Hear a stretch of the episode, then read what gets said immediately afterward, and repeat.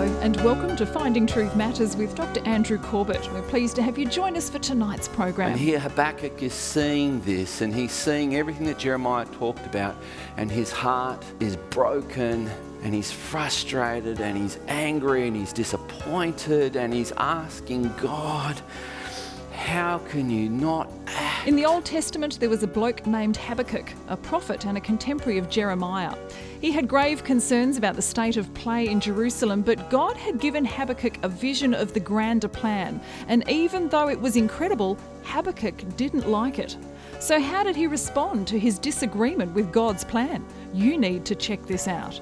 Join Dr. Corbett for our final look into the experience of Habakkuk, the God of my salvation. Great to see so many young people on stage. Great to see so many young people here. It's great, you know. Um, it, uh, we're asking teenagers and people in their 20s to get out of bed on a Sunday morning well before 10 o'clock, which is a, a miracle that, that they can and a miracle that they do. And it's wonderful that you're here. And I'd love to see this church just full of young people, full of people in their teens and 20s, and, and even older people in their 30s. The opportunity to worship God in a, in a music style that that they really enjoy. And I mentioned last week that we in our church want to have a, a worship that is, that is actually worshipping God, not singing about us, not singing about our experience, but actually worshipping God. And with that thought in mind, we're about to have a look at Habakkuk chapter 3. So, so grab Habakkuk chapter 3. It's about the fifth book from the end of the Old Testament. It's, the, it's considered the beginning of the minor prophets. And there are 12 minor prophets, and the, and the Jews put all the 12 minor prophets together in one book called the Book of the Minor Prophets. And Habakkuk is the, the first. And they're only minor because of the length of their, of their work. Habakkuk is uh, only three chapters. And it's interesting to me that, that not only is it a, a, profound book, as, as we've been seeing, and I'll, and I'll recap this in a moment so that you can be brought up to speed with what's happening here, but but the thing, if you've got a, a, a Bible that presents poetry in a way that it has the first line and then the next line is slightly indented and then maybe the next line's indented the same and then the next line's not indented. What, what, what your Bible publisher is telling you or the translator is telling you is that what you're reading is Hebrew poetry. And in, and in English, it, it's not easy to detect unless they do that. And the most common form of poetry is called parallelism. It's where the first line says something, so we'll call that line A, and then it's repeated, and that's why it's indented, so that the, the publisher is trying to tell you don't think that there's two different thoughts here. It's thought, a retelling of that thought. And added to this, all of, all of Habakkuk is written in poetry. I, I marvel at people who are really good poets and they can, they can write verse and, and that, that's an incredible ability to be able to use words to paint pictures like that. The, the other, the, the thing about Habakkuk, not only is it all poetry, this, this closing chapter is a song. And you, you might think, well, how would they know how to sing it? And this is interesting that it's only fairly recently that music was able to be recorded, even in note form. It's a fairly recent invention. And prior to that happening, did you know that all of the, the hymns of the last few hundred years were sung to one of about four different tunes, four or five, maybe six different tunes? And so if you, if you grab an old hymn book from um, uh, just some of the, the, the more main, mainline churches use hymn books, they'll actually have up the top um, to be played to such and such tune. And there's only about half a dozen of these tunes available. And so, Amazing Grace, if you've ever heard Amazing Grace in its original format, it, it didn't sound like it sounds now because it was it, Amazing Grace, how sweet the sound was how it was originally done. And it was done that way because da da da da da da da. There are about 300 songs that were done to that tune. And so the tune was, was, was well known. Amazing Grace, I'm told, the one that we're all familiar with, was it's, it's done in the what's called the, um, uh, the minor keys was actually uh, a song that came out of the Congo. And you may have seen the YouTube clip where uh, a, a, an African American plays Amazing Grace just on the black notes of the, of the piano because it was a song of sadness. Uh, da, da, da, and he actually sang the song that the slaves would have sung, and then they took those words and put it to it, and that's, that's what we know today. So when we read Habakkuk chapter 3, you, you come across this, this opening statement a prayer of Habakkuk the prophet according to Shigionoth. And how many of us go, ah, oh, Shigionoth? Shigionoth was one of those well known tunes of the day. And this song was to be sung to that tune. So as we look at this section, the closing section of Habakkuk, I want to point out the, what I consider to be the main theme of chapter 3 and then really the most profound thought that we can draw from these three chapters that have literally changed the direction of the Western world. It was out of Habakkuk that the, that the Reformation came, when Martin Luther latched onto the just shall live by faith, Habakkuk 2 4. It was out of this book where people began to realize Christianity is not meant to be something that dies off toward the end and Jesus comes back to rescue the last flickering ember of what was his church when they realized the implications of Habakkuk chapter 2, verse 14. The knowledge of the glory of the Lord shall fill the whole earth as the waters cover the sea. And if you stop and ponder that, it's a different picture that many have of the church.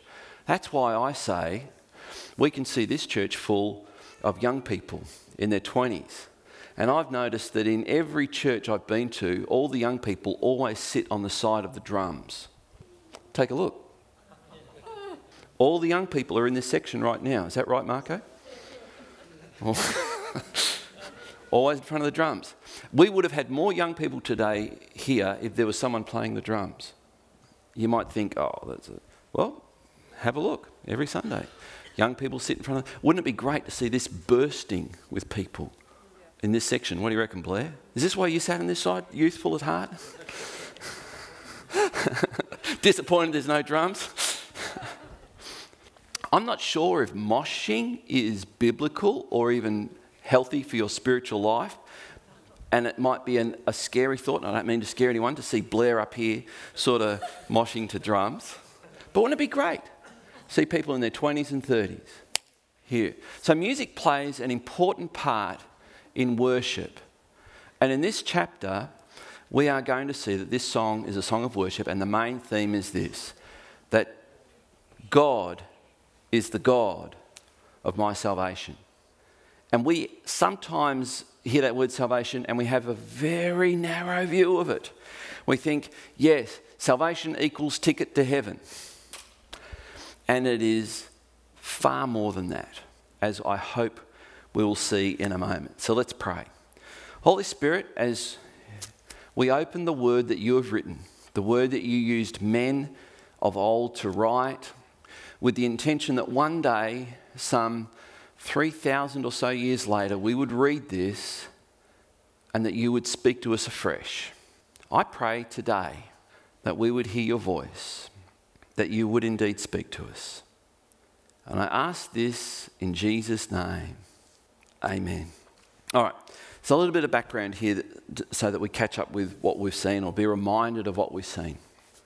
Habakkuk in chapter 1 is an older man and he's around about the time of Jeremiah he was looking at exactly what we've been looking at over the last eight years as we've looked through the book of Jeremiah, where Jeremiah was seeing idols in the temple. He was seeing uh, children being sacrificed just on the other side of the temple down in the valley of Hinnom. He was seeing um, sex practices where, where people were, were having sex with temple prostitutes, homosexual sex as well as uh, heterosexual sex with prostitutes to idols, Astarte and Molech. And he was seeing all these vile things where we could talk about why the devil nearly always uses sex to entice people into sin because it's a violation of the image of God, and the devil laughs. Metaphorically, whenever people abuse sex, which was God's gift to a married couple. And here Habakkuk is seeing this, and he's seeing everything that Jeremiah talked about, and his heart is broken and he's frustrated and he's angry and he's disappointed and he's asking God, How can you not act? Why don't you judge these people? I don't understand it. God, if you, if you don't want to do something about it, then don't let me see it because every time I see it, I get angry on your behalf and I just want you to intervene. So he was puzzled by what he may have misinterpreted as God's indifference. Indifference meaning God just didn't care either way or the other. But he was wrong. Habakkuk was wrong. Because in chapter 1, God responds and says to him, You're not going to believe what I'm about to do, and I will show you that I'm absolutely not indifferent to what's going on here. My indignation, my anger about the way people speak to each other, the way people treat each other, the way people are abusing children and abusing women and abusing each other, and how they are misusing the precious gift of sex is infuriating me. And so I'm going to judge them, I'm going to do it, and I'm going to be very decisive, not indifferent. And so we see that God reveals to Habakkuk in chapters 1 and 2 that he was going to do something. And he says to Habakkuk, But you will not believe. It will be inconceivable to you, and you will struggle to understand what I'm doing. In Habakkuk 1, verse 5, it says this, or uh, uh, chapter uh, 2 and verse 3 we've got here, but one, chapter 1 and verse 5 says this Look among the nations and see and wonder and be astounded, for I am doing a work in your days that you will not believe if told. Habakkuk, you're not going to understand what I'm about to tell you. And then he says this in chapter 2 and verse 3 For still the vision awaits its appointed time. It, now, I want you to notice this it hastens to the end, it will not lie. If it seems slow, wait for it. It will surely come, it will not delay. Uh, I want to point out something to you here that God says, I'm about to do something now. There'll be a temporary measure taken. And then ultimately, something is going to come about it because of my action now that I set in train that will ultimately bring about the redemption of the world. This will happen, no delay, this will happen. But then ultimately, something it might seem like I'm not doing anything, but I am. I want you to notice that because this, this verse is quoted in the New Testament and it's quoted with a change. And, and I'll point this out to you that what God was, was saying, and what we can now look back and see that He was saying, was that He was going to scrap the old covenant. And a covenant was an agreement between two parties. A covenant was an agreement between, in this instance, God and Israel and everyone else who comported, complied with the requirements that God had for Israel. We see evidence of that with Ruth. Ruth, the book of Ruth. We, we, we read about a Moabite lady who said, Your God will be my God. That's a covenant expression. It's the same as the expression that we use at a marriage. Um, I will be yours, you will be mine. That's, that's the covenant expression. We see it with Rahab the prostitute, she became in co- she, she came in covenant with God. Both of those two women, by the way, Gentile women, are in the lineage of Christ mentioned in Matthew chapter 1. So God's covenant wasn't just restricted to the Jews, wasn't just restricted to Israel, it was open to anyone who formed a covenant with him. But God says, I'm going to scrap this covenant and I'm going to establish a new one. And it won't just exclusively be for Jews, this will be open to everyone. So you won't have to become a Jew to become in covenant, to come in covenant with me. You can say whatever nationality you are. And so this is how Hebrews chapter 10 And verse 37 quotes this, this verse in Habakkuk. And, and I'm pointing this out to you so you can see the change in language. But I need to also let you know that Hebrews was written around about 63 AD.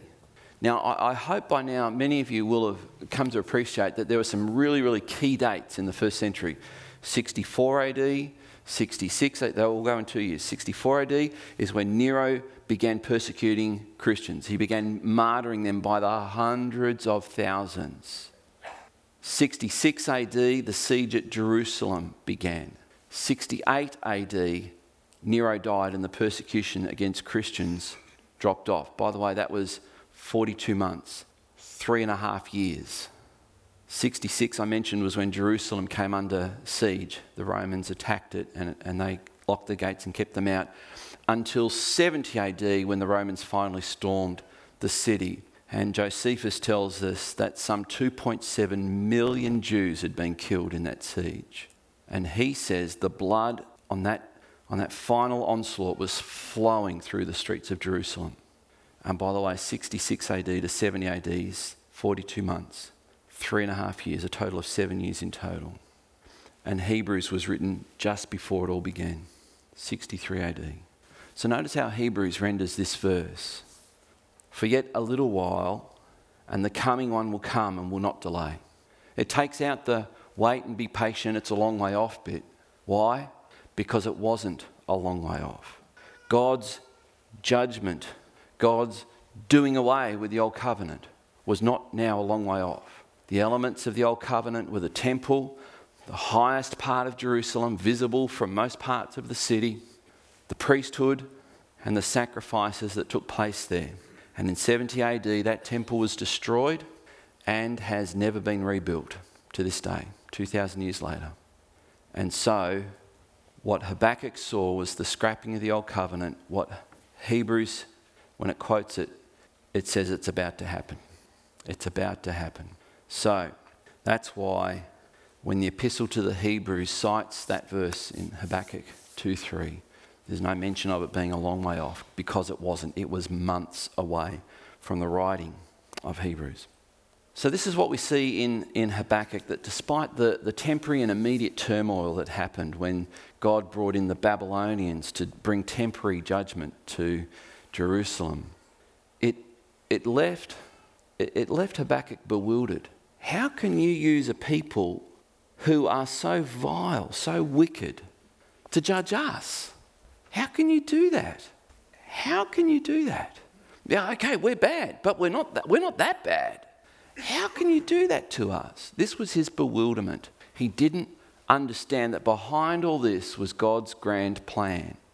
Because if God hadn't done this and preserved what we call a remnant, because the, because the, the Babylonians didn't kill everyone, they actually took the cream of the crop, including Daniel and Ezekiel and some of these guys, and took them away to Babylon and preserved them. And in so preserving them, he preserved the line that would come from King David that the Messiah would be born through. So God had a bigger plan in mind here. And the bigger plan involves the whole world, and that's why, as I quoted Habakkuk 2.14, what a powerful verse. For the whole earth will be filled with the knowledge of the glory of the Lord as the waters cover the sea. And I want to see the knowledge of the glory of the Lord cover the West Tamar Valley and begin to cover Tasmania. We have such a privilege here that in our state we, we are, in, in some senses, the, the beta model if you understand software development, they, they put out a, before they finished it off, they'll put it out mostly finished and say, try this, and they call it the beta, betaware, beta software. It's, it's kind of, it's nearly ready. Try it out, tell us where all the bugs are, and we'll fix it. And well, Tasmania is kind of like that for the working of evil. I think some evil schemes are hatched in Tasmania, and, and, and evil comes up with some unimaginable things and says, I know, you know, if I can put a voice to it, if I can personify it, I know this will never get through, but how about we pass laws where babies can be killed up till birth? And lo and behold, it gets through. Lo and behold. And the Christian community, many of them go, oh, well, the Bible says things are going to get worse and worse and Christians are going to dwindle in influence anyway, so let's just lie down and shut up and not say anything and let it happen. And then I go to a movie yesterday with my 12 year old princess. I used to have an 11 year old princess, now I have a 12 year old princess. And God speaks to me at this movie. The movie was a deeply spiritual movie called Incredibles 2. Anyone seen Incredibles 2? You got to brace yourself because you think, here's another movie coming out of Hollywood where the guy is going to come across as a dimwit and the woman's going to be the saviour. Like anyone ever seen Wonder Woman? What a interesting scenario that is. That Superman needs Wonder Woman to save him. Anyway, I digress a little bit. In Incredibles 2, this family of superheroes have been banned from using their powers for good. And the children don't understand. And Dash, the young boy, says to his dad, Dad, we have these gifts, we have these abilities that can stop evil. They use the word evil. We can stop it. We have unique abilities to stop evil. But there are laws against us using our powers. And Mr. Incredible, who has a 12 inch waist and a four foot wide frame up here, says, Son, sometimes there are laws which prohibit what is good and what is right. And we must work to change those laws. yes, Lord, I'm listening. Did you just speak? Sometimes there are laws that prohibit what is good and right, and we must work to change those laws. We're in Habakkuk. And as Habakkuk did not understand what God was saying to him, he had no concept of God being able to work it out. But he did have this concept you always work it out. You are infinitely wise. You know more than me. I can't see what you can see. I can't imagine what you can imagine. I can't. But God, I know you and I know you're good and I know you only ever do good. And even though I don't agree with you sending the Babylonians in, I certainly don't understand it. I worship you. I worship you. And the prophet foresaw that many of his countrymen would be slaughtered, many of his family would be killed. He may not ever have descendants after what the Babylonians are going to do because possibly his children and his grandchildren would be killed in the process. But he wanted to leave a legacy, and his legacy is his book, and in particular, chapter 3, because chapter 3 is a song. It is a hymn. A hymn, and we pick it up. Having already read verse 1, we pick it up in verse 2 where the hymn begins O Lord, I have heard the report of you and your work, O Lord, do I fear. You hear what he's saying? God, I don't get it, but I know you're good and I worship you. I stand in awe, I stand in respect of you. That's that word fear. It's not fear that I'm going to be hit or fear that you're going to do something nasty. It's an incredible fear that you're in the presence of incredible good. And I think incredible good would make every one of us nervous because none of us have ever experienced it. In the midst of the years, revive it. In the midst of the years, make it known.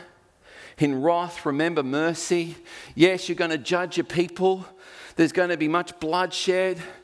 We have sent, you have sent prophet after prophet after prophet, pleading with them to return, and they've stoned them, they've killed them, they've driven them out.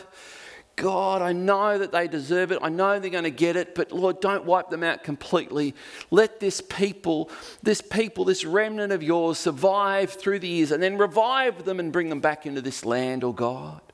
It's a song, and this is how the song opens. And I'm mindful that sometimes it's not just what we say, it's how we say it and how we present it. And I think the guys at Pixar, many of them are Christians. You'll notice this powerful set of Christian themes that run through most Pixar movies, by the way. And Disney bought it, and I thought, oh man, they're going to take out all the good bits. And they, yesterday, wow, God speaks through Incredibles 2. Wow. Oh. So it takes movies, and maybe there are people here who could write some really cool movies and have some really clever things like that. Maybe there are people here who can write really clever poems and really clever songs. Because we are in a generation that needs them. We're in a generation that needs them storytellers, songwriters, and poets. God came from Teman, and the Holy One from Mount Paran, Selah. And Selah is a musical notation. It means here you have a lead break. And these songs were to be done on stringed instruments, as we'll see. The very last note in chapter 3, you'll see to the choir master or the lead singer. Uh, this is to be done with stringed instruments. And the stringed instruments were harps, these harps. So this is where you would have a harp lead break. Bing, bing, bing, bing, bing. It's just give it pause. I want you to think about this verse now as we listen to the harp lead break. Bing, bing, bing, bing, bing, bing, bing, bing. Uh, something like that. Selah. So whenever you see Selah in the Psalms, it's a harp lead break. Just stop and think about what you've read while we listen to this lead break on the harp. His splendor covered the heavens, and the earth was full of his praise. What, what, what's he talking about? He's actually talking about an event that happened. And it's described in Deuteronomy chapter 33, verse 2, where it says, it's the giving of the, around about the time of the giving of the Ten Commandments. And the Lord came from Sinai and dawned from Seir upon us, came upon us. He shone forth from Mount Paran he came from the ten thousands of holy ones with flaming fire at his right hand. So here, Habakkuk is very familiar with the law, the first five books of the Bible, and he's quoting, he's alluding to Deuteronomy chapter 33 and verse 2. And this tells us that he got his vision of God from Scripture. There was a Babylon Bee. Anyone ever read anything from babylonbee.com? That is, that is the, one of the most powerful news outlet websites on the website. I say that um, with tongue in cheek because it's a satire website. It's just brilliant. One of their, one of their major uh, articles one day was um, uh, headline Holy Spirit can now no longer descend because smoke machine in church breaks down. Another one was um, Man seeks the voice of God while his Bible remains three inches away from him. And, and, and as, as satirical as it is, it's profound, some of the Babylon Bee stuff, really profound. In other words, they're saying man is seeking to hear God while his Bible is just three inches away from him, and if he would only open it, he would hear God. And Habakkuk formed his grand vision of God through beholding God in His Word. Isn't that second Corinthians chapter 3, verse 8? Is it? Where it says, As we behold Him, we are changed more and more into His likeness. Habakkuk 3 4 continues this allusion to when God brought down the covenant and established it with Israel, the time of the giving of the Ten Commandments. His brightness was like the light, rays flashed from his hand, as we just read in Deuteronomy. And there he veiled his power. So while the whole mountain shook and there was rumblings and earthquakes and there was lightnings, Habakkuk says, and that was God giving them a glimpse, just a percent, just a small percentage of his awesomeness. Hmm. What a grand picture of God's majesty Habakkuk had. That's all we have time for tonight, but you can order the full length version of this presentation on CD, audio, or premium download by going to findingtruthmatters.org and selecting Habakkuk Part 3 from our online store. As we've heard tonight, when Habakkuk called out to God and was given a vision of the grander plan, he didn't like it at all. But How Habakkuk responded to these adverse circumstances is where the real treasure is for us. He worshipped. More from Dr. Corbett next week. Dr. Corbett is pastor of Legana Christian Church and president of ICI Theological College Australia. We look forward to joining you again at the same time next week for another Finding Truth Matters.